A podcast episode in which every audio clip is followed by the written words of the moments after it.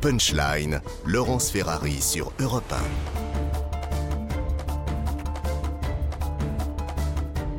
Bonsoir à tous et bienvenue dans cette édition spéciale de Punchline à la fois sur CNews et sur Europe 1 consacrée à la sixième journée de mobilisation contre la réforme des retraites. Beaucoup de monde dans la rue en région, euh, plus d'un million de personnes, euh, selon un, comptage du ministère de l'Intérieur fait à 16 heures, avec des tensions à Rennes et Nantes, des échauffourées également qui émaillent le cortège parisien, parti du centre de Paris, Sèvres-Babylone, pour se rendre place d'Italie, avec des affrontements sporadiques contre les forces de l'ordre, 13 interpellations au total. On va faire le point sur ce qui se passe en ce moment même à Paris. On est avec Fabien Villedieu, euh, représentant Sudrail. Bonsoir à vous, merci d'être là. Le commissaire Mathieu Vallet, merci aussi. Laurent Pietraszewski, ancien secrétaire d'État aux retraites. Franck Louvrier, maire LR de la Baule, bonsoir à vous. Bonsoir. Éric Revel, journaliste.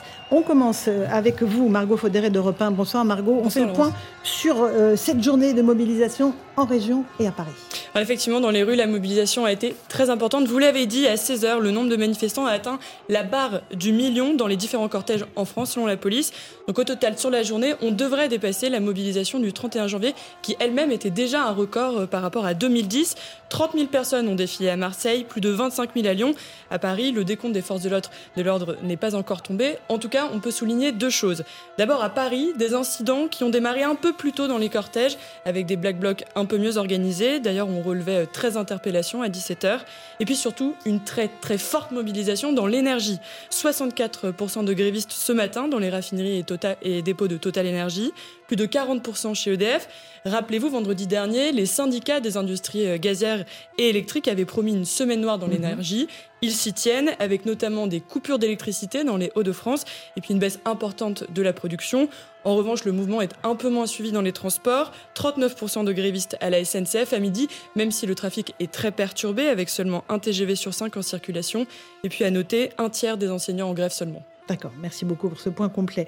Margot Faudéré, il est 18h01, on est en direct sur Europe 1 et sur CNews. Ce que vous entendez, c'est le bruit euh, qu'il y a dans cette manifestation à Paris, ces sirènes qui retentissent. Place d'Italie, euh, euh, les manifestants arrivent. Fabien Villedieu, vous étiez dans le cortège, j'imagine, parisien. tout s'est passé pacifiquement pour vous jusqu'à l'arrivée Place d'Italie où visiblement c'est beaucoup plus compliqué. Est-ce que vous avez le sentiment que ces manifestants, vous, vous êtes fait voler votre manifestation, en tout cas dans la capitale? Je précise qu'il y a eu aussi des violences à Rennes et Nantes. Bah oui, j'ai un sentiment de hold-up, quoi. Parce que en gros, on a 300, quasiment 300 manifestations en France. Euh, dans, je crois qu'il y a eu des échauffourées dans trois villes. Voilà. En fait, dans, 297, tout s'est passé bien. Mhm. Euh, moi, je viens de la manif de Paris, là. Euh, je viens, j'ai plus de voix d'ailleurs. j'ai pas vu ça. Hein. Mhm. Voilà. Mais ça, on ne la vend pas non plus. Hein. Et finalement, on, voit que ça. Non, non, c'est pas vrai. Je peux pas vous laisser dire ça. on a fait toute la journée sur les manifestations, M. Villedieu. Ça fait un quart d'heure On a fait toute la journée depuis midi en direct, M. Villedieu. Je peux pas vous laisser dire ça et remettre en cause le travail des journalistes. Je ne remets pas en cause le travail des journalistes. On montre la réalité de ce qui se passe. Je vous dis juste et on vous donne la parole depuis des semaines. Plus d'un million de personnes dans la rue. Et on le dit pas ça Avec qui ça s'est très bien passé. On le dit pas ça Si je peux m'exprimer. Est-ce qu'on le dit Voilà. Est-ce qu'on l'a pas dit 12 fois Si, et moi je vous le dis, parce que je pense qu'il y a énormément de manifestants qui sont en colère aujourd'hui, et je me fais le porte-parole en partir d'eux, qui, sont, qui ont fait des manifestations où, dans 297 villes, ça s'est très bien passé. Ils rentrent chez eux, et qu'est-ce qu'ils voient sur BFM Et j'ai même regardé sur CNews et sur BFM, la seule chose qu'ils voient, c'est ça, et qui tourne en boucle, et eh bien effectivement, effectivement, ils ont le sentiment d'un hold-up. D'accord. Voilà, moi j'ai le sentiment d'un hold-up. Je peux vous dire, moi je vais pas me justifier sur là-dessus. Je voulais, je voulais non plus. Je vais pas me justifier sur là-dessus. Mais je, ce que je peux vous dire, c'est qu'aujourd'hui, on a plus de monde que le 31, qui était déjà une manifestation historique. C'est ce qu'on a dit. Qu'on a des Ça taux de on est d'accord là-dessus. énormes. Et on a interviewé des manifestants. J'aimerais pas qu'on résume, et j'ai un peu le sentiment, excusez-moi d'avoir ce sentiment-là, en tout cas j'ai le sentiment-là, et je pense que beaucoup de manifestants l'ont, de voir ça en boucle, on se dit que c'est pas vraiment ce qui s'est passé. Ben, voilà. On, en a rendu compte depuis le début de l'après-midi. Alors, juste Eric Revel, et je passerai la parole à Franck Louvrier. Avec tout le respect, sur le avec tout le respect qu'on doit à cette mobilisation populaire qui est une réussite, qui est une réussite, je pense qu'on ne peut pas vous laisser dire ce que vous venez de dire, pour une raison très simple. C'est que les journalistes sur le terrain sont victimes de violences. Et en ayant cette réaction et cette façon de focaliser sur le traitement éditorial de la chaîne info euh, sur le plateau duquel vous êtes, vous pouvez donner le sentiment que vous encouragez en fait euh, cette, cette violence Ben oui, parce que vous dites en fait les images que tournent les journalistes sur le terrain ne sont pas les bonnes. Non, arrêtez, non, mais je vous dis simplement. C'est pas ce que je vous, non, mais je vous dis simplement. Pour moi, ça c'est une catastrophe. Arrêtez de dire que j'encourage. J'ai rendu, j'ai rendu, euh, j'ai rendu hommage à la mobilisation populaire qui est une réussite. Mais les images auxquelles on assiste, elles sont, elles sont bien réelles, malheureusement. Et depuis le début de cette émission, on dit que euh, ces, ces, ces, abrutis violents euh, volent d'une certaine manière euh, la réussite en partie de cette mobilisation. Donc personne ne discute le fait que plus d'un million de, de, de, personnes mobilisées sur le terrain, c'est du jamais vu peut-être depuis 1995. Donc ça, ça a été dit, Monsieur Villedieu. Hein. Est-ce qu'on peut entendre quand même que si à 2000 personnes, parce que si j'ai bien compris, entre 1500, la, ou 1500 Black Bloc, qu'ils arrivent finalement alors, j'ai pas regardé effectivement avant euh, hmm. les manifestations. Mais en tout cas, là où tout le monde rentre un petit peu chez soi pour regarder la télé, à 1500, ils arrivent à ce qu'on parle finalement beaucoup, beaucoup d'eux. Je me dis quand même, de leur point de vue, et, et ce n'est pas du tout le mien. Pour moi, une manifestation doit venir en poussette en famille. Donc effectivement, c'est compliqué de venir en poussette s'il y a de la casse. Donc je suis complètement contre ce type de, de, manifestation. Je me dis peut-être, de leur point de vue, bah, ils ont réussi finalement leur coup. Voilà. Euh, Franck Louvrier, une réaction mère Je suis pas là euh, pour donner des leçons euh, ni de démocratie et encore moins de médiatisation, c'est pas mon métier. et que le travail, il doit être fait, il est bien fait.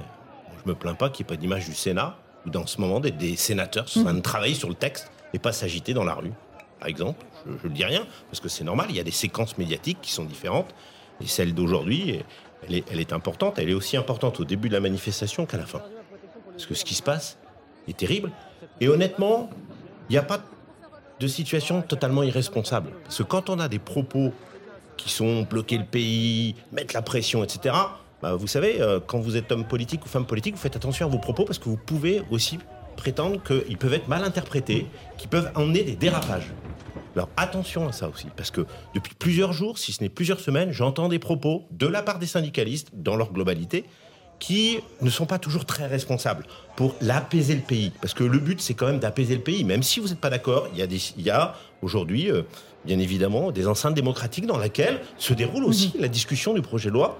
Euh, et, et, et c'est pas anodin, donc il euh, faut faire attention. donc voilà, et donc vous êtes peut-être fait voler votre manifestation, mais vous en êtes aussi en partie responsable. Ah. Et ça, euh, malheureusement, pour vous, hein, c'est les conséquences d'une manifestation dans laquelle les tensions sont montées très haut quelques jours et quelques heures avant. Alors, Monsieur Bédieu, vous Aucun syndicaliste dit qu'il faut casser des vitrines, euh, brûler des voitures. quand on dit qu'il faut bloquer le pays, ça. Personne dit ça. Mettre la France à genoux, ça veut dire quoi? Arrêtez mais, mais, mettre mais quand bien même mettre la France à genoux, c'est pas casser des vitrines, brûler des poubelles ou s'attaquer, j'ai bah, vu... Vous savez, Hein. personne, ne dit ça. Par contre, ce qui est vrai, ce qui est vrai, c'est qu'à force de faire des démonstrations de force avec des millions de personnes dans la rue, quand, lorsque un certain nombre de personnes viennent nous voir et vous disent bah vous, vous êtes des millions et personne ne vous écoute, et eh ben nous, qu'est-ce qu'on va faire? On va, on va casser. Eh ben, effectivement, par la radicalité de ce gouvernement qui n'écoute pas la démocratie. Et la démocratie, ce n'est pas que mettre un bulletin de vote une fois tous les cinq ans, mais c'est aussi écouter le peuple, notamment lorsqu'il manifeste, et le respecter. Et eh ben effectivement, ça donne un peu de l'eau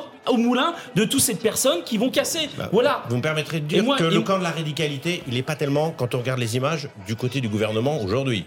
Euh, et le, ah oui, le gouvernement, il, préfère faire la fête au Cameroun, il est plutôt collé, vu, Il est plutôt collé aux partis qui soutiennent cette manifestation, qui sont notamment l'extrême gauche. On peut pas dire qu'ils ne sont pas présents. Il y a encore, on voit des drapeaux sur les images. Donc la radicalité de ce côté-là. Elle n'est pas du côté du gouvernement, même si euh, le gouvernement peut euh, bien évidemment euh, s'exprimer. Mais en l'occurrence, là aujourd'hui, c'est plutôt du côté des manifestants. on va rejoindre l'une de nos envoyées spéciales, qui est Place d'Italie, Jeanne Cancard. Vous êtes avec Fabrice Elsner. Que se passe-t-il autour de vous, notamment pour les manifestants? Eh bien, Laurence, malheureusement, on assiste à une fin de manifestation assez violente en raison de la présence euh, des centaines de casseurs qui sont toujours ici, présents place d'Italie. Une partie du cortège, la partie du milieu du cortège est en train d'arriver place d'Italie, mais on le voit autour de nous et bien rapidement, les manifestants tentent de rentrer chez eux sans rester ici, comme parfois il est, euh, il est d'habitude de rester euh, sur la place à la fin de la manifestation. Et bien là, ils essaient assez rapidement de rentrer chez eux puisque les tensions continuent à éclater. Les affrontements ont toujours toujours lieu entre les casseurs présents ici dans le cortège et les forces de l'ordre, place d'Italie. Il faut le dire que par rapport aux autres manifestations, la, violence a monté d'un niveau. Là, en ce moment, je suis avec euh, Fabrice Esner, qui, euh, est mon, euh, qui le GRI, le journaliste reporter d'image, qui a été blessé tout à l'heure au niveau du tibia. Donc on le voit, c'est une manifestation qui a connu et qui connaît encore des moments assez violents, même si évidemment, on le rappelle, et puis j'en profite en même temps pour, pour répondre à ce qui peut être dit en plateau. On l'a dit évidemment tout au long de la journée, les personnes qui sont là, ce ne sont pas les manifestants. Et nous, toute la journée sur l'antenne, on a essayé de donner la parole au maximum aux manifestants qui étaient là pour protester contre cette réforme des retraites et qui nous ont expliqué, on espère, le plus possible tout au long de la journée, leur raison de leur présence ici pour cette journée du 7 mars car Fabrice Elsner et je rends hommage évidemment au travail de toutes les équipes sur le terrain. Encore une fois, que ce soit à Paris, euh, CNews Europe 1 et en région, parce qu'on a suivi les cortèges depuis ce matin. Hein. On fait une journée spéciale euh, manifestation contre les retraites. Donc évidemment, à l'heure où on se parle, il se passe des événements. On en rencontre, Monsieur Villedieu mais on en a parlé depuis le début de la journée sur tout ce qui était le côté pacifique. Laurent Pietraszewski, ancien secrétaire d'État aux retraites, vous avez connu des fortes mobilisations aussi contre votre réforme, c'était en 2019, peut-être pas de ce niveau-là, parce que là on est sur des, chiffres historiques, il faut le reconnaître, et avec une population qui vraiment dit non à cette réforme. 68% des Français disent non, cette réforme n'est pas juste.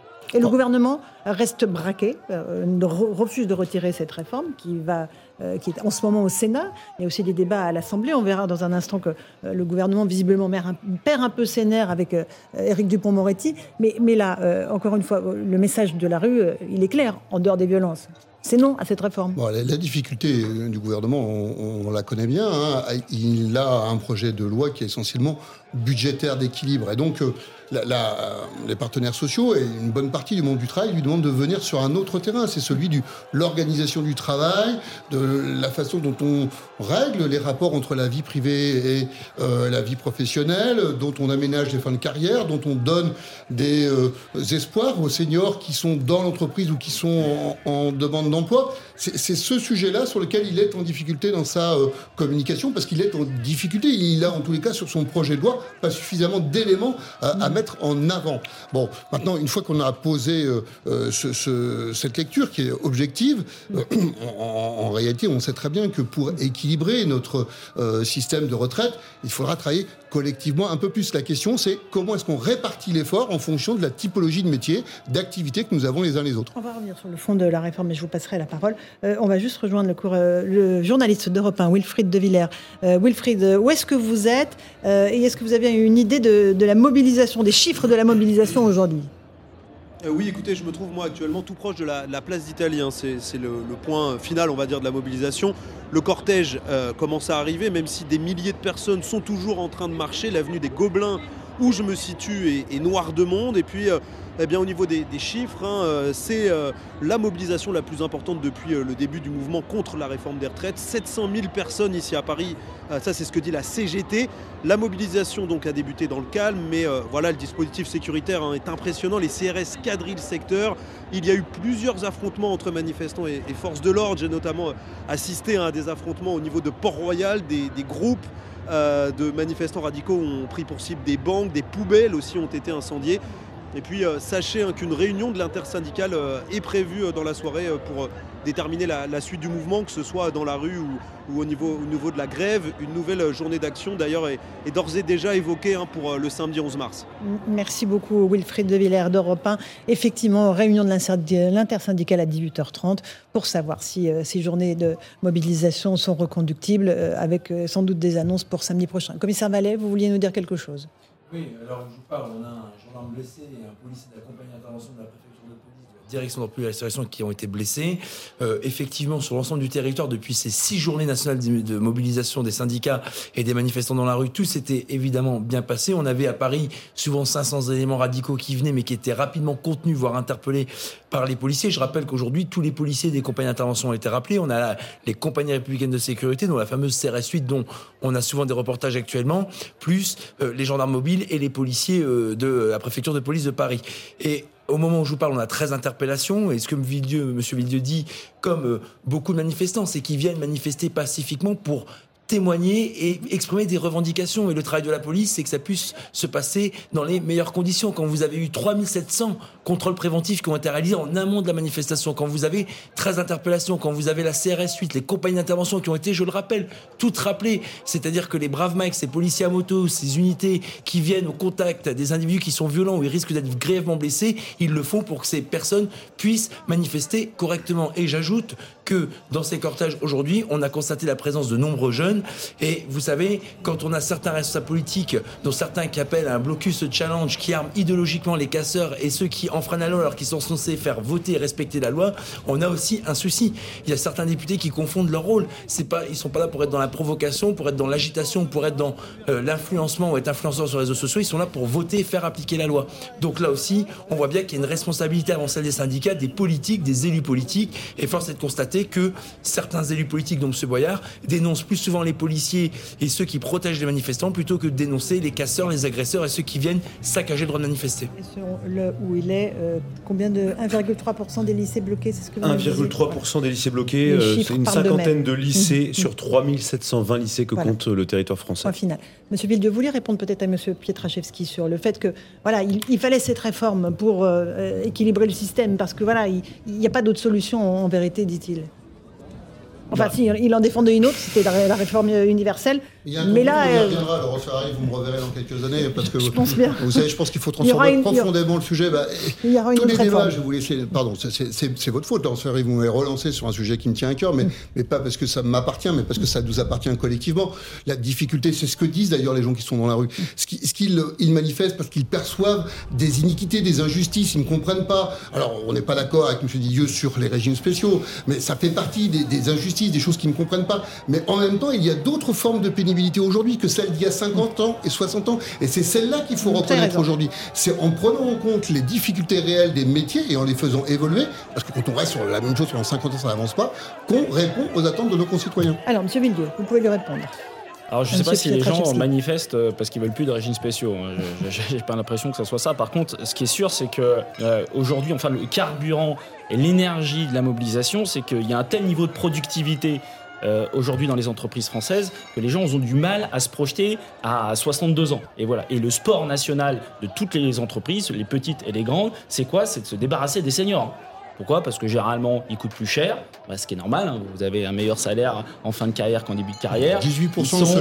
le, CDE, 18% de Oui, donc ils coûtent plus cher, ils sont quelquefois un peu plus revendicatifs. En tout cas, ils sont souvent moins flexibles que les jeunes qui viennent d'arriver. Donc, face à ça, lorsque ils voient les difficultés qu'ils ont déjà à aller jusqu'à 62 ans ils ont énormément de mal à se projeter jusqu'à 64 ans. Donc je pense que c'est ça le carburant de la mobilisation, c'est que à partir du moment où les gens n'arrivent pas à se projeter à 62, vous imaginez bien à 64. Donc il y a effectivement quelque chose, peut-être une charrue avant les bœufs, voilà, euh, qui a été faite. Il y a aujourd'hui un problème d'emploi des seniors mais ça, c'est des emplois qu'il faut faire et qu'il faut travailler dans les entreprises, parce qu'effectivement, ce n'est pas possible que le sport national, la plupart, moi je vois, euh, y compris à la SNCF, hein, euh, dès qu'elle peut se débarrasser des plus anciens, elle, elle, le fait. Et ce qui est valable à la SNCF, à mon avis, doit se démultiplier dans la plupart des, gros, des autres entreprises. Donc il y a un travail à faire là-dessus avant justement de dire aux gens ah bah non euh, ce qu'on va vous proposer, c'est de bosser jusqu'à 64 ans, ce qui veut dire pour beaucoup de gens, soit se retrouver au chômage, ou soit se retrouver ni au chômage, euh, ni en emploi, ce qu'on appelle le, halo entre les deux. Il y a des gens qui sont ni au chômage, ni en emploi, mais qui attendent tout simplement la retraite. Franck Louvrier, vous voulez répondre parce que euh, la majorité sénatoriale vous a entendu. Vous voyez comme quoi le texte il bouge, on ne peut pas dire qu'il évolue pas. on a voté il y a quelques heures un CDI senior pour les pour les plus de 60 ans, pour permettre justement, et on a, on a fait avancer le texte, pour permettre justement à ceux qui sont plus âgés de pouvoir continuer euh, une activité. Donc vous voyez, on ne peut pas dire que les choses sont bloquées, les choses évoluent et on ne peut pas dire que le texte initial est le même que celui qui est aujourd'hui au Sénat qui sera peut-être demain à l'Assemblée nationale. Donc euh, c'est pour ça que la, raison de, de, ces manifestations, je les comprends, mais je pense qu'elle elle dure trop longtemps. C'est un moment donné, à force d'amender le texte, il va plus rien rester. Et là, les choses avancent au fur et à mesure. Et vous voyez bien, c'est même la droite qui répond à vos revendications. Donc ça prouve bien qu'aujourd'hui, euh, il y a des avancées, des avancées sociales et des avancées, euh, euh, je dirais, en cohérence avec ce que souhaitent les Français. Donc on peut pas dire que le texte, il est le même que depuis le départ. On peut pas dire qu'il n'y a pas eu des évolutions sociales sur le texte. Et, et je pense que c'est quand même là aussi un message à faire passer aux manifestants que les choses ne sont pas gelées et que les choses évoluent dans le sens, bien évidemment, des revendications et qu'elles sont entendues. pas toutes, hein, bien sûr. Bah, bien, si vous, répondre. vous faites référence au CDI senior. Euh, bon, je suis pas un spécialiste, mais j'ai cru comprendre qu'il y avait une baisse de cotisation pour les CDI seniors. Donc, en fait, on nous dit qu'il y a un problème de ressources dans la sécurité sociale. Et qu'est-ce qu'on fait? On diminue les ressources de la sécurité sociale en créant un CDI senior où il y aura effectivement une baisse de cotisation. Il faut arrêter cette marche en avant où en permanence on est là, on assèche finalement les ressources de la sécurité sociale. Après on dit bah regardez, il n'y a plus d'argent dans les caisses, donc qu'est-ce qu'on fait? On réforme le système et on repousse l'âge de la retraite. Parce que les revendications de vos organisations syndicales, elles coûtent rien, les vôtres? Vous pensez qu'elle coûte rien? Je ne pense pas. Chaque revendication ah bah, coûte quelque chose. Elle ne coûte pas euh, pour la sécurité sociale. Au contraire, nous on propose d'augmenter les salaires. Bah, Quand vous augmentez les salaires, vous avez plus d'argent dans les poches de la sécurité sociale. mais ça sort dans les poches des Français, donc à un moment donné, c'est toujours augmenter les salaires. Vous n'êtes pas pour bah, augmenter les salaires mais Bien sûr que je suis toujours pour augmenter les ah salaires, mais dans la capacité, dans la capacité des, compétences. Attendez, avec une inflation telle qu'on a aujourd'hui, j'espère que vous êtes pour augmenter les salaires. Parce que si on n'arrive pas à augmenter les salaires, alors qu'aujourd'hui on a du mal à remplir notre panier, c'est que moi j'ai des chefs d'entreprise, pas vous. Et pour augmenter les salaires, c'est les entreprises qui le décident, c'est pas l'État. C'est pas comme ça que ça se passe. Je vois pas le rapport. Bah si, euh, c'est pas c'est pas votre décision. Comment ça, c'est pas votre décision Peut-être euh sur l'expérience internationale, parce que la difficulté aussi parfois pour, nous, c'est de se dire ce qui est paraît impossible chez nous a été réalisé euh, ailleurs et autrement. Et donc, euh, euh, juste regardons ce qui a été fait en Suède, qui n'est pas quand même un pays particulièrement arriéré socialement, qui est plutôt un pays cité comme exemple. On, a travaillé, alors là peut-être vous avez raison, Monsieur Elieu, on a travaillé avant l'employabilité des seniors, avant de faire la réforme des retraites. Mais en tout état de cause, les âges où on part en retraite dans les pays qui sont des pays frontaliers, juste moi j'habite à Lille, bah écoutez, moi je regarde en Belgique, j'étais avec des amis belges de la famille belge euh, ce week-end, ils m'ont dit vraiment, vous êtes comme des un peu, un peu originaux, hein, vous les Français, vous, on, vous met que 64, nous on est à 65, et vous, nous racontez qu'il n'y a rien de possible. Alors, je pense qu'il faut entendre ce qui est dit, et ce que vous d'ailleurs vous exprimez, je pense assez clairement sur ce plateau, sur la nécessité d'avoir un accompagnement et de prendre en compte la réalité des emplois. Vous avez raison sur ce point-là. Et sans doute que là, le gouvernement a à vous écouter et à faire un certain nombre d'avancer Et en même temps, il faut arrêter de croire que notre pays euh, serait un pays un peu particulier, où on serait les seuls du monde à avoir raison, à travailler à 35 heures, à partir en retraite à 60 ans, etc., euh, etc. Enfin, à un moment donné, il faut qu'on paye ce système-là, et, qui est un beau système de protection sociale. Mais il faut qu'on en trouve l'équilibre. Juste, euh, on le voit bien dans tous les sondages, les Français considèrent que cette réforme est injuste. C'est le mot qu'ils emploient. Tout à l'heure, il y avait cette professeure des écoles, bon, qui était une militant communiste, hein, c'était marqué sur son. Sur, mais voilà, ce mot, il revient très souvent. Euh, cette réforme est perçue par les gens qui manifestent et par ceux qui manifestent pas, en majorité, comme injuste. Bon, sur l'employabilité des seniors, vous ne pouvez pas euh, nier le fait que en France, nous avons un des taux d'employabilité des seniors les plus bas, les plus bas dans les pays de l'OCDE, même si on a euh, remonté un peu l'échelle. Donc ça veut dire que un certain nombre de problèmes, les carrières longues, la pénibilité au travail, l'employabilité des seniors, pour le coup, je reprends l'expression de M. Villedieu, il me semble qu'on a mis la charrue avant les bœufs. C'est-à-dire qu'on n'a pas donné on n'a pas donné de contexte sur l'évolution du travail dans ce pays. On a fait une réforme qui est une réforme comptable et on a passé presque par perte et profit ces trois items qui sont fondamentaux, sinon les Français ne considéreraient pas qu'elle est injuste, qui sont la pénibilité, les carrières longues et l'employabilité des seniors. C'est incontournable. je vois la réponse rapide de M. Pietraszewski, on part sur le terrain ensuite. Cette semaine, et donc je remercie de, de reprendre tous mes arguments. Bon, voilà, maintenant, la réalité, c'est qu'il faut, faut quand même qu'on avance dans notre pays ensemble, collectivement, donc dont acte. Euh, ces trois sujets sont à travailler. Ils sont à mettre sur la table très vite parce que je pense que c'est là qu'on pourra réouvrir des échanges de qualité avec les partenaires sociaux sur les trois items que vous avez donnés. Et, je crois qu'il faut maintenant se dire les choses. Oui, collectivement, on va travailler jusqu'à 64 ans et on va vite prendre des mesures pour que ça ne concerne pas de la même façon tout le monde. Alors, Monsieur Villedieu fait non de la tête. Hein, je le dis pour nos auditeurs. Il dit non, on ne travaillera pas jusqu'à 64 ans. On ne pas jusqu'à 64 ans et on va gagner. Voilà. Moi, je pense qu'aujourd'hui, on a une manifestation qui est plus importante que celle du 31 janvier janvier, qui était déjà une manifestation historique. Il y a un certain nombre de secteurs professionnels, comme à la SNCF, mais pas seulement, la RATP, dans l'énergie, les raffineurs qui sont en grève reconductive. Enfin, le match n'est pas fini. Le match n'est pas fini. Et effectivement, vous n'entendez pas la colère qu'il y a aujourd'hui en France et le refus profond le refus profond de cette réforme. Et à un moment donné, il faut écouter la population. Enfin, c'est pas possible de ne pas écouter le peuple. le peuple doit euh, être souverain. Vous n'avez pas le monopole de l'écoute du peuple. Euh, moi, je, bah, suis élu, quand, je suis élu. J'écoute les Français euh, tous les jours. Et, et, une façon ou d'une autre, il y a aussi des instances dans lesquelles ils sont représentants du peuple. Et c'est là où vous ne pouvez pas les négliger non plus. C'est l'Assemblée nationale et, le Sénat. Et, donc, c'est nos institutions. Et donc, c'est eux qui, bien évidemment, à un moment donné, ont la compétence pour décider à l'arrivée. C'est comme ça que ça se passe. Bah, c'est comme ça que ça se passe. ça se décide pas. Non, non, si, si, bah, Alors, si excusez-moi. Je vais vous expliquer. Si, la démocratie française, 58, la démocratie française, c'est un peu plus compliqué qu'on ah vote une fois tous les 5 ans. Ah bon, bah, et pendant bah, 5 ans. Non, on vote pas tous les 5 ans en France. On vote au moins tous les 2 ans. Vous ouais, mais on a bien compris que le vote important, c'était un peu la présidentielle et législative. Non, non, tous les On vote une fois tous les 5 ans et pendant 5 ans, on ferme sa bouche. Et ben, ça se passe peut-être comme ça dans certains pays, mais pas en France. En France, la démocratie, c'est tous les jours. Et la démocratie, ça fait partie des la manifestation, ça fait partie de la la démocratie. Et je vais même vous dire, la grève ça fait partie de la bah démocratie. Bah la, France est un pays nationale, ça fait partie de la démocratie C'est vrai, c'est vrai. Et l'Assemblée nationale devrait écouter le peuple. Et, ben, elle en sortirait grandie. écoutez, il y a vos représentants qui sont à l'Assemblée nationale. J'imagine que vous votez euh, à l'Assemblée aux élections législatives. Et j'ai l'impression qu'il y a même beaucoup de gens d'extrême gauche à l'Assemblée nationale, parce que je les entends. Je les vois pas tellement faire, mais je les entends. Donc on peut pas dire qu'ils sont pas représentés. Donc vous voyez, l'Assemblée est bien représentée. n'a pas voté extrême gauche. Le, vote. Ah peut-être, on n'a pas demandé son vote d'abord. Les chars soviétiques vont Non, non, non, on va pas vous demander pour vous avez voté. Il est 18h24 si vous nous rejoignez en ce moment. On est en direct sur CNews et sur Europe 1 pour cette euh, sixième journée de mobilisation contre la réforme des retraites. On repart sur le terrain à Paris, dans la manifestation euh, qui est en train d'arriver, place d'Italie. Michael Dos Santos, vous êtes sur place avec Célia Barotte. Racontez-nous ce que vous avez vécu euh, pendant cet après-midi de manifestation. Oui, on est actuellement euh, devant euh, l'agence immobilière euh, Guy Hockey qui se situe avenue des, Gobelins. une agence qui a été saccagée hein, il, y a, quelques minutes. On a pu discuter avec les propriétaires de cette agence qui n'ont pas souhaité témoigner car tout simplement ils craignent pour leur vie.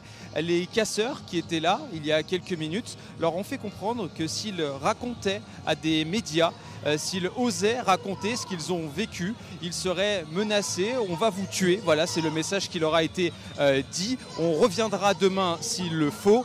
Une vitrine qui a été euh, impactée, hein, qui, a de nombreux impacts, avec des coups de marteau. C'est ce que nous a décrit la propriétaire. Plusieurs coups de marteau. une vingtaine de personnes étaient présentes sur les lieux. Ils étaient pour beaucoup munis de couteaux, des longues lames. Hein. c'est ce que m'a dit cette propriétaire une propriétaire qui euh, me racontait euh, son histoire, les, larmes aux yeux. Elle dit ne pas comprendre pourquoi on s'attaque à une agence immobilière, pourquoi elle est euh, visée. Juste à, côté, il y a une banque qui, elle, a été également saccagée. Un distributeur, un, DAB, a été saccagé. Et elle pense qu'effectivement, elle a vu le visage de ces casseurs, ce qui a peut-être provoqué ces casseurs. Ils se sont donc rendus juste à côté, au niveau de l'agence immobilière. Ils auraient donc saccagé cette, cette, boutique. Euh, pour euh, terminer, ce qui est assez étonnant, c'est que lorsque l'on filme cette vitrine, lorsque l'on discute avec la, propriétaire des lieux, on continue à être menacé nous-mêmes.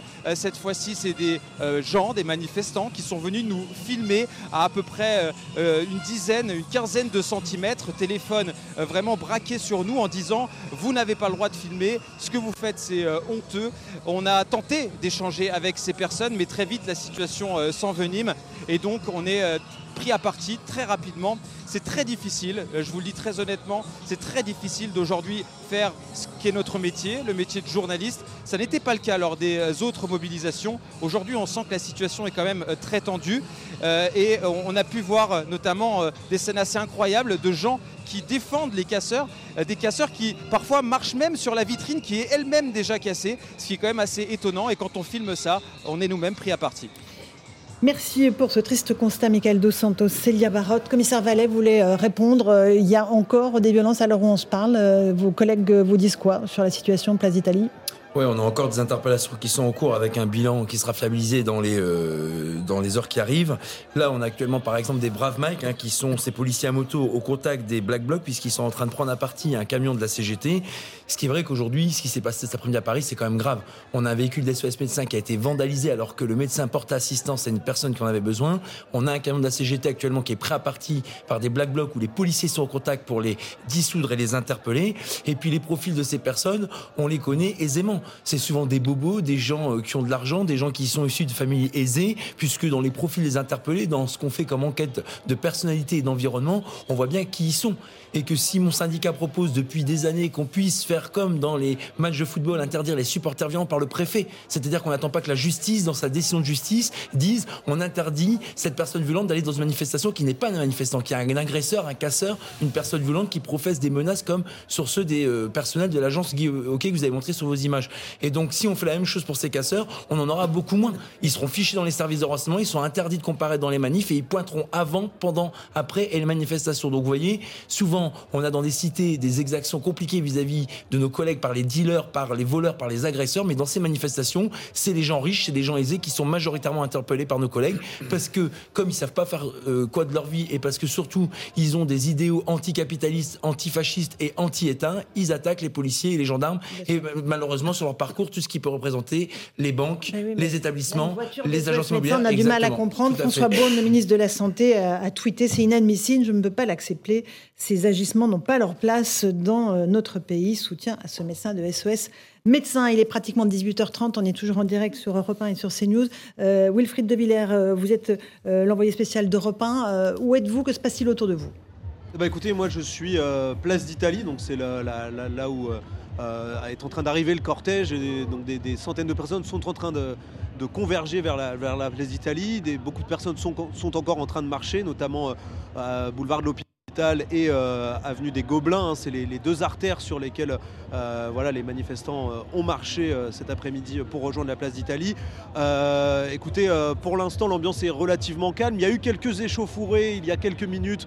les CRS ont, notamment fait éclater des bonbonnes de gaz hein, pour disperser certains manifestants qui ont, qui ont essayé de, de, casser un, abribus. il y a eu aussi des poubelles qui ont été incendiées. vous en parliez, hein, ce, véhicule d'SOS médecins qui a été, qui a été pris pour cible. Euh, mais après, ce qu'il faut bien dire, ce qu'il faut bien comprendre, c'est aussi que euh, la majorité hein, de la manifestation s'est bien déroulée dans le calme. Euh, la plupart des manifestants étaient là pour, voilà, pour protester contre la réforme des retraites et, les casseurs restent eh bien, évidemment un, c'est un, petit groupe de manifestants, même s'ils sont, ils sont très radicaux. Et puis, bien, je pense que d'ici, d'ici peut-être une heure, hein, il y aura beaucoup moins de monde place d'Italie puisque déjà les, personnes sont en train de, se disperser les manifestants sont en train de partir. Euh, également aussi parce que euh, certains ont pris peur hein, hein, euh, face, face aux, affrontements qu'il y a eu autour de la place d'Italie. Merci beaucoup, Wilfried De Villers, qu'on retrouve tout à l'heure en Europe 1 soir. Franck Louvrier, encore une fois, c'est une mobilisation extrêmement importante à laquelle on assiste. Sixième journée de mobilisation contre cette réforme des retraites, qui est actuellement au Sénat, qui va repasser en commission de mise paritaire, puis à l'Assemblée, qui risque d'être adoptée peut-être en fin de semaine prochaine le mouvement va durer. Le mouvement, il va être dur et il va durer. Oui, bien sûr, mais c'est, mais c'est normal, c'est ce qu'on disait tout à l'heure. Il y a une expression euh, dans la rue et qui, est forte et, qu'il faut écouter. Et le texte en parallèle, il est modifié, il est amendé, il est changé. Euh, moi, moi, je m'interroge toujours, hein, ces dérives de, manifestations non pas bien gérées, parce qu'en fin de compte, c'est quand même des manifestations qui ne sont pas bien gérées. Quand il y a des casses à la fin, quand il peut y avoir des blessés, euh, il y a aussi la responsabilité, pas uniquement de l'État aussi des organisateurs. Je suis désolé. Euh, à un moment donné, il faut que chacun prenne ses responsabilités. Quand vous faites une manifestation, il y a bien évidemment l'État. Euh, c'est anormal que ça dérive comme ça. C'est pas bien, notamment pour l'image euh, de nos organisations syndicales. Mais il y a une responsabilité collective. Et, il faut en tirer aussi des leçons. C'est pas uniquement de la faute de ceux qui votent la loi à l'Assemblée ou au Sénat. Et ça, j'insiste là-dessus parce que, franchement, j'espère que ça va pas se réitérer et je pense que tout le monde doit tirer des leçons de, ce qui se passe ce soir. Sur bah, cette mise en garde de Franck Lebrier. rien parce qu'au finalement on a un bah, Moi, ça me fait pas rire. Moi, moi les bah, policiers qui sont qui sont qui sont habillés, bah, qui sont dans ces manifestations-là, ça me fait pas rire. Moi, je rigole pas là-dessus. Ce qui me fait rire, c'est qu'on a un gouvernement qui joue le pourrissement. Voilà, bah le pourrissement il l'a. Bah voilà. Eh ben, parce que bien. Donc c'est bien. Il a un pourrissement et après il demande aux organisations syndicales euh, de faire le de faire leur boulot. Mais ah écoutez, moi j'ai connu les manifestations qui étaient encadrées. Et, notamment de la CGT. Vous êtes, je vous êtes député ou Non, mais je suis élu et j'ai donc une légitimité à parler. Euh, et je peux vous dire que moi j'ai vu des, manifestations qui étaient encadrées de la CGT et qui se passaient bien. Là, je suis désolé. Euh, en fait, manifestation-là se passe pas vous faites les questions et les réponses, c'est ça ah Non, c'est ce que j'ai le droit de penser. Moi, la seule chose que j'essaie de vous expliquer, si je peux hein, me permettre, hein, c'est qu'aujourd'hui, on a une mobilisation qui dure depuis le 19 janvier qu'on a effectivement un gouvernement qui n'écoute pas la mobilisation populaire, qui ne faiblit pas, qui monte crescendo. Et qu'on a une situation, je pense, de volonté du gouvernement, du pourrissement. Et le pourrissement, c'est ce qu'on est en train de voir aujourd'hui. Et eh bien ça, c'est une volonté politique. Et après, vous nous expliquez par votre radicalité, par le fait ah, que vous n'écoutez pas le gouvernement, il y a le pourrissement et vous nous demandez de faire le ménage. Mais c'est un truc de bah dingue. Oui, c'est chez vous, c'est pas fait bah, C'est chez vous là, j'imagine. C'est vos amis qui, défilent, c'est pas, c'est pas le gouvernement qui défile. Donc je suis désolé. À un moment donné, il y a une responsabilité collective lorsque des, manifestations de ce type. J'espère que vous condamnez bien évidemment et vous le faites. En tout cas, certains d'entre vous le font. Mais j'arrête pas de vous dire que moi, pour moi, pour qu'une manifestation se passe bien, il faut qu'elle soit pacifiste. Eh si ben, on veut bah justement que les gens viennent en famille, hein. eh ben quoi Vous voulez quoi Vous voulez qu'on se batte avec le black box c'est ça que vous voulez vous pouvez, encadrer, vos manifestations comme ça a été le cas pendant des années. Mais arrêtez, c'est pas ah, comme ça que ça se passe. Il faut laisser faire. Bah mais, mais, même la police est en difficulté. Qu'est-ce que vous voulez que les manifestants ça bien qu'à un moment donné, il faut tirer des leçons de tout ça. Mais c'est pas bien. Il faut arrêter C'est pas bien organisé. Je suis désolé. Une manifestation qui dérive de. J'espère que ça va pas se réitérer parce que là, ce serait vraiment la responsabilité de ceux qui font ces manifestations-là. Mais faut faire attention. La police armée et en difficulté eh ben, face à ça. Comment voulez-vous que les manifestants y arrivent Et ça vous dérange pas qu'un policier rentre chez lui euh, abîmé par des situations Bon bah alors, jamais dit ça. tirons les leçons de tout ça. Encadrons les manifestations, qu'elles soient, qu'elles soient beaucoup mieux gérées. C'est pas nous qui organisons les manifestations, c'est vous. C'est bien vous. Très encadrées par les services de bah, sécurité. Bah oui, bah oui, mais la preuve, donc ça marche pas. Qui se coordonnent avec les forces de l'ordre. Ah il y a des éléments radicaux qui débordent tout le monde. Voilà. Euh, ah. c'est. Euh, oui, mais il faut retirer les leçons. un dernier mot. Entendez le débat et puis euh, euh, je pense que M. le maire nous disait au combien il, trouvait, et je crois qu'on peut que partager, euh, euh intolérable les, images de violence qu'on a vues. Euh, en même temps, rendons quand même, M. Villieu, et, aux organisations syndicales tout le travail de préparation, d'encadrement des manifestations, les services d'ordre qui sont sur le terrain et qui font le job, hein, il, faut, il faut le dire. voilà, et ce qu'on a vu, et le commissaire Vallet tout à l'heure nous a expliqué ça très bien, ce sont des black blocs, c'est pas des manifestants. Alors, je vais pas faire de pub pour un syndicat pour un autre, mais c'est pas, on n'a pas vu des manifestants euh, là avec des autocollants ou des chasubles euh, attaquer un, un véhicule. Voilà, donc juste disons cela quand même parce que c'est important pour notre fonctionnement démocratique et, et aussi permettre de, de, poser les choses.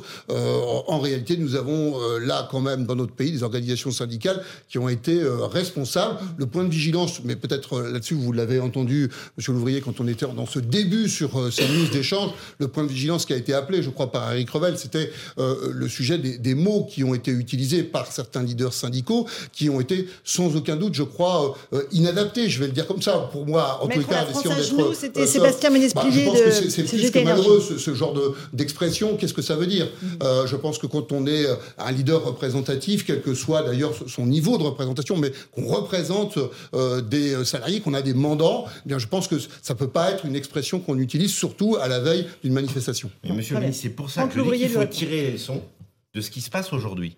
Parce qu'on ne peut pas dire très bien, c'est pas notre faute, et puis on recommence la même chose la prochaine fois. Je suis désolé, il y a des dérives. Ces dérives, elles, ont des raisons, et les raisons, il faut, il faut savoir à la fois les soulever et essayer de tirer les leçons. Parce que moi, je veux pas que d'autres policiers euh, se retrouvent dans des situations compliquées à la prochaine manifestation. Bah, bien sûr que je respecte le droit de grève, bien sûr que je respecte le droit de manifestation, mais je veux, je respecte aussi l'intégrité de nos policiers. Je respecte aussi l'intégrité des gens qui se retrouvent dans des situations lamentables, comme ce commerçant qui se retrouve avec sa vitrine explosée. C'est inadmissible. Donc voilà. Donc à un moment donné, tirons les leçons de cette situation. on est tous d'accord là-dessus. C'est pas de notre faute, c'est de la faute. Je ne me sens pas concerné ah par ces cas par cette case. moi, je suis concerné par heureusement, heureusement qu'il y a une manifestation qui étaient pacifistes, qui sont très bien passées. Il y a des éléments que, qui, à mon avis, sont complètement extérieurs à la manifestation, qui profitent de la manifestation pour casser. D'ailleurs, même les forces de police qui sont formées pour, qui, sont, qui ont quand même des casques, qui ont des difficultés à les contrôler, et on nous demanderait à nous de le faire. Mais enfin, c'est n'importe quoi, ça. C'est n'importe quoi. Commissaire Vallet, un tout petit mot, et après on repart sur le terrain où la manifestation se termine. De 2018 à 2020, lorsqu'on a eu le mouvement des Gilets jaunes qui s'est transformé en ultra jaune, puisqu'on n'avait plus qu'à la fin les casseurs et les agresseurs, rien à voir avec les revendications pacifiques qui avaient démarré le 17 novembre 2018, effectivement, on a des policiers et des gendarmes aujourd'hui qui sont à l'œuvre avec une tactique, une doctrine et des techniques de de qui permettent d'aller au contact et d'interpeller. Et surtout, depuis ces cinq journées nationales de mobilisation, je ne parle pas de celle aujourd'hui qui n'est pas encore terminée, on a eu des excellentes relations entre les organisations syndicales, leurs services d'ordre et les policiers et les gendarmes. On voit qu'au plus le mmh. cortège est encadré, organisé, organisé, déclaré, structuré et tout le long du cortège piloté par ces organisations avec l'appui des forces d'ordre. C'est pour ça qu'on les voyait moins depuis le début de l'année où a commencé la mobilisation. Effectivement, derrière, ça permet aux forces d'ordre d'intervenir que pour faire leur cœur de métier, c'est-à-dire d'interpeller les délinquants. Parce que je rappelle que quand on casse, on agresse, on jette des projectiles, on n'est pas manifestant, on est un casseur, un agresseur, un délinquant qui doit être jugé en tant que tel. Et quand je vois certains résultats de la justice, vous prenez ces policiers qui avaient interpellé ce casseur lors d'une présente manifestation à Paris où il a été reporté le jugement en février, puis après en octobre, au plus la réponse pénale est loin, au plus on donne un blanc-seing à ces personnes de recommencer. Allez, 22 interpellations à Paris selon la police. Euh, Jeanne Cancard, euh, vous êtes euh, place d'Italie, les choses se calment et les manifestations se terminent. La manifestation se termine. Non, exactement, Laurence. La dispersion est en cours en ce moment ici, euh, place d'Italie, où les forces de l'ordre sont évidemment toujours déployées ici euh, sur le terrain, puisqu'il y a toujours en ce moment des éléments radicaux qui sont présents ici, place d'Italie. On le sait, la fin d'une manifestation, c'est toujours un moment euh, de tension qui peuvent, qui peuvent éclater ici. Alors, les policiers restent mobilisés. On le voit autour de nous, seulement quelques poubelles pour le moment sont en feu. De temps en temps, vous avez euh, les pompiers qui viennent ici pour justement euh, éteindre ces euh, incendies. Mais on va dire que le cœur de cette manifestation, les manifestants qui étaient présents dans ce cortège et qui ont manifesté et qui ont, qui ont marché ici pacifiquement depuis Sèvres-Babylone jusqu'à cette place d'Italie dans le 13e arrondissement, eh bien eux, ils sont en train dans le calme de rentrer chez vous, de rentrer chez eux, pardon. Et là, on peut imaginer que les gens peuvent rester encore ici pendant une bonne heure et puis le temps qu'il y aura ces manifestants ici présents sur la place, les policiers, les forces de l'ordre resteront ici positionnés, mais depuis une demi-heure maintenant, plus d'interpellations ont été effectuées ici. Merci beaucoup Jeanne Cancar et Fabrice Elchner. Effectivement, il vaut mieux que les, manifestants rentrent chez eux tranquillement et, dans le calme. Euh, on, va garder évidemment, évidemment un œil sur ce qui se passe et une oreille sur ce qui se passe à la place d'Italie, mais je, vraiment, je voudrais quand même vous expliquer ce qui se passe. Alors, il y a le Sénat, où le débat sur les retraites se déroule, puis il y a l'Assemblée nationale qui travaille sur d'autres textes. Et là, on a assisté à une scène euh, cet après-midi assez surréaliste, puisque le garde des Sceaux, Éric Dupont-Moretti, a fait un bras d'honneur, euh, voire même deux, à Olivier Marlex, euh, le président du groupe Les Républicains à l'Assemblée nationale. Scène assez surréaliste dans l'hémicycle, puisque on se rappelle que les membres du gouvernement, à de nombreuses reprises, stigmatisé l'attitude de la France insoumise. Donc là, c'est le garde des Sceaux qui s'est permis de faire un bras d'honneur. On va écouter d'abord Olivier Marlex des Républicains, et ensuite les explications, les tentatives d'explication d'Éric Dupond-Moretti. Je vous rafraîchis la mémoire. 11 condamnations dans la majorité, dont celle de violence envers une ex-compagne, avec refus du bureau de l'Assemblée nationale de lever l'immunité parlementaire du député concerné et un autre condamné pour harcèlement sexuel envers une collaboratrice. Huit mises en examen, dont celle du secrétaire général de la présidence de la République, excusez du peu, et, pardon, euh, monsieur le garde, celle du garde des Sceaux, accusés l'un et l'autre de prise illégale d'intérêt. Je conteste totalement, totalement les faits qui me sont reprochés. Précisez vos propos parce que si c'est le cas, ça n'est absolument pas admissible. Alors je vous laisse finir vos propos. Vous n'avez pas à faire des bras d'honneur dans l'enceinte de l'Assemblée nationale, monsieur le ministre. J'ai dit, madame, madame. Alors finissez vos propos qu'on comprenne ce que vous dites. J'ai dit, madame, j'ai dit, madame, bras d'honneur à la présomption d'innocence. Je l'ai dit deux fois. Voilà, le garde des Sceaux qui assume donc euh, les bras d'honneur qu'il fait à la, dans l'hémicycle. Oui, oui, très bien, il assume, là, mais là, il assume. Oui, oui. Hein. Faut le noter. Euh, Franck Louvrier, une réaction peut-être? Bah, L'Assemblée nationale, ces derniers temps, ne montre pas un exemple euh, de démocratie apaisée.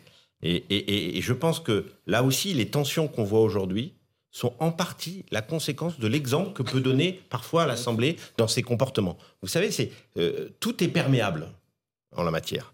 Et quand euh, les élites, entre guillemets, en tout cas ceux qui sont censés représenter le pays, se comportent mal, eh ben, à l'arrivée, euh, dans la rue, on se comporte pas toujours très bien.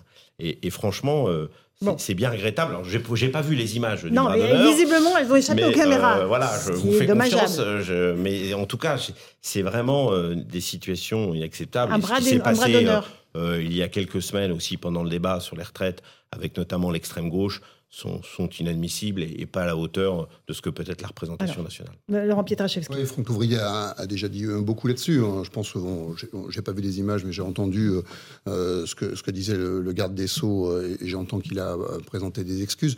ce que je peux vous dire, moi, d'expérience, quand vous êtes au banc, quand vous êtes ministre et que vous êtes en, situation de, subir une pression qui est une, une pression réelle, forte, vous, vous entendez euh, et vous sentez presque le souffle de vos opposants euh, sur euh, votre épaule. je ne dis pas que ça excuse quoi que ce soit, que ça autorise quoi que ce soit. Hein, c'est pas mhm. du tout ce que j'ai dit. Mais je, pense qu'on gagnerait quand même à, avoir des débats un peu plus apaisés, quel que soit d'ailleurs le côté où on se place dans cet hémicycle. Oui, et surtout quand on est ministre, peut-être, Monsieur Villieu. Ah, moi, je ne veux pas défendre ni tel ou tel ministre. Je pense aussi, et, des fois, il faut faire attention à. Enfin, ils ont tout, tout le monde a une pression de dingue tout le monde est hyper tendu. Et vu que maintenant il y a des caméras partout, euh, moindre geste que vous faites. il y a des euh, téléphones bah, partout. Et vous êtes obligé, que vous faites, que vous regrettez 30 secondes après. Euh, et dans les deux camps d'ailleurs. Hein, il y a eu des gestes, des phrases, des excuses voilà, faut aussi. Euh, on est, les gens sont tous des êtres humains. Hein. et les êtres humains, quand ils ont une pression de dingue, et eh ben d'un seul coup, euh, oui, oui. Non, mais il y a des gens Alors, Louis Dragnel, non, mais il y a des non, mais il y a des choses qu'un ministre ne doit jamais faire. Il n'y a aucune circonstance euh, atténuante ni d'éléments de, de, compréhension. C'est-à-dire que non, mais il y a des gens qui, très fatigués sous la pression, n'insultent pas ou ne font pas de bras d'honneur. Enfin, vous voyez ce que je veux dire Il y a, En fait, c'est pas sous la pression. La pression ne justifie rien. Il y a des gens qui sont là pour encaisser. Absolument. Oui, euh, vous, par exemple, vous êtes là pour encaisser la pression de vos adhérents comme nous, on est là pour encaisser la pression de nos habitants ou de nos électeurs. C'est, non mais, non mais, euh, accessoirement, j'ai, travaillé euh, dans, dans, des ministères ou même à la, à, la, présidence de la République. Euh, le président de la République, il est là pour encaisser. S'il s'énervait à chaque fois qu'il il y avait une tension, ou le ministre s'énervait à chaque fois qu'il y a une tension, ce serait dramatique. Donc on est aussi un peu programmé lorsqu'on est élu pour hmm. pouvoir encaisser. Je veux pas excuser. Au, mauvais moment. Monsieur je ne veux pas excuser, mais je sais que l'être humain, des fois, bah, sous la pression, ça peut arriver qu'il craque un peu. Oui, ça intervient simplement au pire moment. C'est-à-dire que le gouvernement n'avait pas besoin de ça aujourd'hui, alors qu'effectivement, il y a plus d'un million de personnes dans les rues. Euh, il y a ce qui est en train de se passer au Sénat. Alors, on attendra la, fin de la nuit de voir ce qui s'est passé. Et, donc, le gouvernement qui essaye de faire profil bas, qui fait le dos rond, euh, qui essaye surtout d'apaiser le plus possible. On voyait hier, par exemple, Olivier Véran qui s'excusait à demi-mot euh, des propos qu'il avait employés en expliquant que les jours de grève allaient provoquer une crise agricole, écologique et sanitaire. Donc voilà, il a expliqué qu'il n'avait pas employé les bons mots. Et effectivement, le, le, bras d'honneur du garde des Sceaux sur un sujet en plus qui est très qui n'a rien à voir avec la question de la réforme des retraites. Euh, de fait, on le sait, ça va faire couler beaucoup d'encre. Euh, les oppositions au gouvernement vont exploiter euh, cette vidéo. Alors on voit pas le bras d'honneur, mais en tout cas on sait qu'il l'a fait. Et, et, puis ce qui est encore plus accablant, je trouve, c'est que le garde des sceaux répondait à une question du président du groupe LR à l'Assemblée nationale qui, jusqu'à preuve du contraire, n'est pas le principal opposant euh, au chef de l'État. A priori, il me semblait que le gouvernement voulait s'allier avec les LR pour faire voter la réforme. Mais, ils se font des bras d'honneur. Derrière ce que dit Louis Ragnel, on, soulève un, un, sujet, et c'est souvent un débat lorsqu'il y a des formations de gouvernement, etc. C'est important de prendre des gens qui ont l'expérience politique, qu'ils soient élus, qu'ils soient dans une organisation syndicale, etc. Pourquoi? Parce que, euh, bien évidemment, quand vous avez l'expérience politique, vous avez l'habitude d'encaisser les coups, vous avez l'habitude de gérer les difficultés du pays, vous avez l'habitude de gérer la difficulté des, Français, et, ça compte. Et, ça compte dans une expérience, parce que quand vous êtes au sommet, c'est-à-dire euh, ministre ou, dans des responsabilités de ce type, l'expérience locale, l'expérience d'élu, elle, est, indispensable. Et, c'est vrai que, bah voilà, souvent on voit que les, fautes de quart, comme on dit, sont souvent dues à ceux qui n'ont pas eu l'expérience électorale. C'était juste un peu, une petite un rectificatif. On, arrive à encaisser un débat retraite. C'est 10 plaies j'en avais oublié. Quand même, sans avoir été euh, avant en politique. C'est l'article 7, voilà, exactement. Alors, commissaire Vallet, un petit mot là sur ces bras d'honneur? Non, mais c'est bien, je vois que tout le monde euh, permet de dire qu'on peut être sous pression, qu'on peut commettre des erreurs, sauf que pour les policiers, on n'a jamais ce discours-là. Un policier qui fait un pied d'écart, c'est tout de suite le pilori et la présomption de culpabilité. Donc, je suis ravi de savoir que à chaque fois qu'on dit qu'il y a deux poids, deux mesures pour les policiers, aujourd'hui sur le plateau, c'est euh, corroboré par ce qu'il a dit. Maintenant, le garde des Sceaux, le problème, c'est que son, sa principale difficulté, c'est qu'il il est armé d'une idéologie et pas d'un pragmatisme. Quand sur les places de prison supplémentaires qui n'arrivent pas à 15 000 euh, en 5 ans, qu'on nous avait promis, on est à 3 200. Quand on nous dit les peines minimales qui permettent de lutter contre les multirécidivistes, non mais raison de ramener le débat à vous, mais, on est, sur les retraites. Mais c'est pour ça qu'il est sous pression. C'est parce qu'il n'écoute pas les propositions de syndicats de police qui ne représentent pas leur propre intérêt, mais qui représentent les intérêts de la société et qui savent mieux que quiconque comment lutter contre les délinquants. C'est ça la réalité. Et qu'aujourd'hui on n'est pas écouté. Et que la proposition de loi récente dont vous aviez parlé, les peines minimales, ça aurait mis un coup de frein sévère à ceux qui se moquent de la police et de la justice. Son, euh, son précaré. Bah, un dernier mot, M. Sur l'enjeu des retraites, mais je, comprends ce que, ce que, dit le commissaire Vallet sur l'enjeu des, des retraites et de ces manifestations. Je pense euh, que maintenant le sujet, c'est comment cela va continuer ou s'arrêter. Et, je pense que euh, sur le fond, euh, là, le, gouvernement, et, tout à l'heure Franck Fourier le disait, le, travail qui est fait au Sénat, et la façon dont ce texte va finir euh, sa vie parlementaire est, est importante. C'est-à-dire dans quelques jours, si la commission mixte paritaire arrive à se mettre d'accord pour qu'il puisse ouvrir ce gouvernement une autre page du dialogue social, parce que sur le fond, c'est cela dont nous avons besoin, c'est de parler d'autre chose et de nous rassembler. Parce que là, on voit qu'on est dans bah une situation de tension. Et les dernières on, vous entend, non, mais on vous entend. Moi, je comprends très très bien la mécanique. Sauf que le, problème, c'est qu'aujourd'hui, vous avez euh, un million de personnes dans la rue avec des gens qui sont euh, très en colère contre le gouvernement. Parfois, c'est des gens en fait qui euh, initialement ne manifestaient pas contre la réforme des retraites. On voit qu'il y a des slogans contre l'inflation. Il y a même des jeunes qui manifestent contre le SNU obligatoire. Ça n'a rien à voir avec la choucroute, comme on dit communément.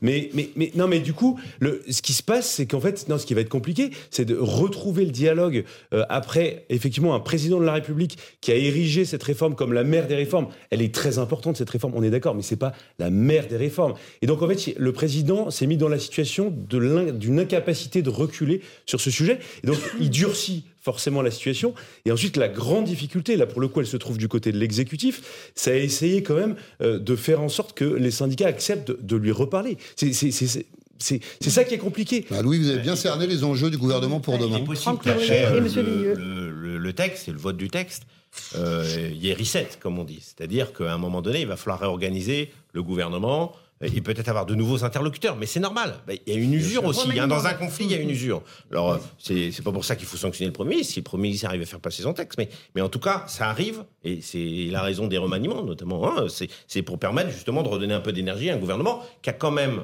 ensuite un texte qui n'est pas des moindres, c'est celui sur l'immigration, qui hmm. va être un texte important, qui va être euh, qui va être discuté aussi, euh, j'imagine, euh, fortement et peut-être même dans la rue. Donc voilà, donc tout ça fait hmm. que les épisodes politiques ne sont pas terminés. Fabien Villebois. sauf que c'est pas ce qui va se passer. Ce qui va se passer, c'est qu'aujourd'hui, on a une manifestation avec un monde de dingue qui va être un bon tremplin pour une grève reconductible. Et je peux vous dire que le gouvernement va reculer sur son projet de loi. Voilà ce qui va se passer. C'est le credo des, euh, effectivement, euh, des syndicalistes. Euh, il, y aura, il y a un nouveau mot d'ordre. Alors, l'intersyndical est en train de se réunir. On va rejoindre Eric de dans un instant sur place. il y a déjà une nouvelle manifestation organisée samedi, M. Villieu euh, on m'a dit de ne pas le dire, donc. Euh, c'est les infos qu'on a, donc, euh, a priori, il faut confirmer qu'on va. Mais j'ai pas le droit de le une nouvelle grande manifestation, sans doute, de, nouvelles actions, que, grève reconductible, alors notamment SNCF, donc, dans plusieurs RATP. secteurs professionnels, voilà, parce qu'on mhm. que on a essayé une méthode de journée de 24 heures aussi réussie soit-elle, ben a priori ça ne fait pas reculer le gouvernement, donc on va changer une autre méthode, on va partir en grève reconductible. Donc tous les secteurs professionnels qui peuvent le faire, il faut qu'ils le fassent, et je peux vous dire que le gouvernement reculera. Éric de Ritmaten en direct du siège de FO, ce trien l'intersyndical. Éric, bonsoir. Est-ce que vous avez des informations euh, sur ce qui file, sur les prochaines actions organisées par euh, les syndicats? Hmm. Non, pour l'instant, non, parce que en fait, ce sont les négociateurs qui sont entrés tout à l'heure, il y a une demi-heure, trois quarts d'heure, et euh, ils ont convoqué la presse pour 19h30, donc un petit peu en avance.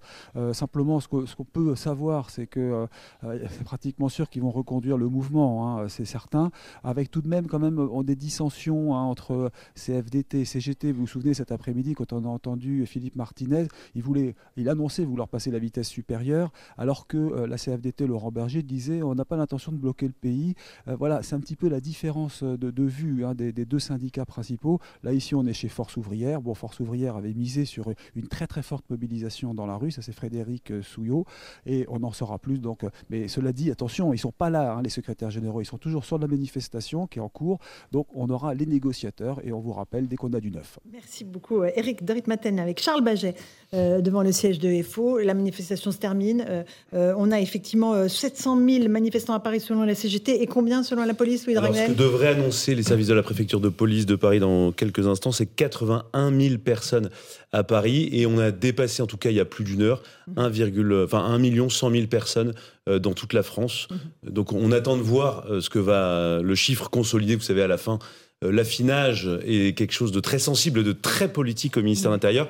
Je rappelle simplement un chiffre, le 31 janvier, c'était la manifestation, en tout cas euh, du côté de la comptabilisation des services de police, qui avait euh, engendré le plus grand nombre de manifestants depuis 1984. Et il y avait 1 272 000 personnes qui étaient descendues dans les rues. Euh, Franck Louvrier, vous êtes maire euh, Les Républicains euh, de la Baule. Les Républicains vont voter cette loi quand elle repassera à l'Assemblée. Là, elle est actuellement au Sénat. Il y aura la commission mixte paritaire, puis retour à l'Assemblée. Oui, bien sûr. Bah, en tout cas, je l'espère parce que ça fait partie des sujets qu'on défend depuis des années. Donc ce serait tout à fait étonnant. Alors je sais qu'il y en a une partie des LR qui ne mhm. veulent pas voter ce texte-là, mais ce serait tout à fait étonnant qu'on ne soit pas dans, dans la lignée on a dit euh, depuis des années, même pendant les élections euh, présidentielles. Donc voilà, ça fait, partie des, sujets euh, sur lesquels, en général, on n'avait pas tellement de discussions au sein de notre famille politique avant les, derniers, les derniers épisodes. Mais bon, on, va suivre ça avec beaucoup d'attention. Donc, nouvelles actions à prévoir, Monsieur Villedieu, avec, pour ce qui est de votre part, des caisses de grève qui vous aident, vous les manifestants, à, à joindre les deux bouts ou pas? Euh, oui, alors la caisse de grève, ça vous paye pas la grève, hein, surtout quand vous partez en grève reconductible. Mais effectivement, aujourd'hui, euh, le, voilà, le, challenge qu'on a, c'est euh, est-ce qu'il y a un certain nombre de secteurs professionnels qui partiront en grève reconductible Si effectivement il y en a un ou deux, bah, ça ne sera pas de nature à faire plier le gouvernement. Par contre, effectivement, s'il y a plusieurs secteurs qui se posent la question et qui vont en grève reconductible, eh ben, ça sera les éléments de la victoire. Voilà. D'accord. Euh, effectivement, commissaire Vallet Donc, euh, si je peux me permettre, à cette heure-ci, on a 23 interpellations mhm. et on a un gendarme qui a pris un projectile en pleine tête, donc il est conscient, mais il est actuellement pris en charge par les sapeurs-pompiers. Et on a une dizaine de policiers blessés, notamment 6 euh, des Braves Max, ces policiers à moto. Donc, je pense que d'ici 20h, voire 21h, on aura un bilan consolidé de la préfecture de police de Paris, où malheureusement, on aura quand même une dizaine de policiers et de gendarmes blessés suite aux interpellations et au contact avec ceux qui étaient venus casser la manifestation. Éric Revel, un petit bilan sur cette journée, forte mobilisation dans bah la rue, à Paris et l'intersyndicale qui est en train de se réunir. Oui, c'est une, une, forte mobilisation, c'est une mobilisation euh, réussie, bon, c'est absolument indéniable. Maintenant, je ne vois pas comment euh, les choses vont, vont évoluer, parce qu'en réalité, vous avez vraiment un face-à-face qui s'installe hein, entre les, les, centrales syndicales, euh, le, le, gouvernement. On, on, on, se posait la question tout à l'heure, Laurence, de savoir si euh, un dialogue pouvait être renoué. Mhm. En fait, quand j'entends les syndicats, et là-dessus ils n'ont pas varié depuis le début, c'est euh, on veut bien discuter, mais à condition que les 64 ans soient retirés. Donc, euh, à partir de là, voilà, qui va céder C'est un véritable bras de fer. Et puis pendant ce temps-là, quand même, il faut le dire, il y a aussi des gens qui, veulent travailler. Il y a des gens du, secteur privé qui veulent travailler. Il y a une économie qui est mise en danger quand même. il faut il faut le noter. Hein. c'est pas si simple que ça. D'autant plus qu'on est dans une situation économique en France un peu partout ailleurs aussi, mais en France qui, frise avec la récession. Alors je dis pas qu'il faut faire peur aux Français, je dis simplement que, voilà, euh, vous êtes désolidarisé du mot mettre la France à genoux, et je pense que vous avez bien fait, parce qu'en réalité, euh, c'est un enjeu euh, très très important, parce que s'agrègent des difficultés de salaire, d'inflation. Vous avez des gens qui courent les banques alimentaires, qui vont au resto du cœur, parce qu'ils ne peuvent plus se, se nourrir.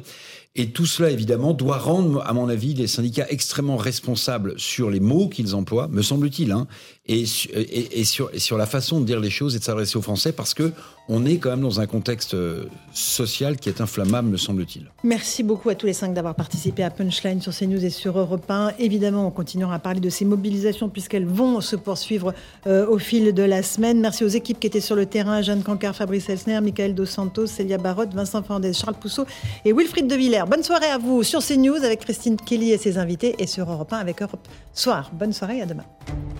Punchline, 18h-19h, Laurence Ferrari sur Europe 1.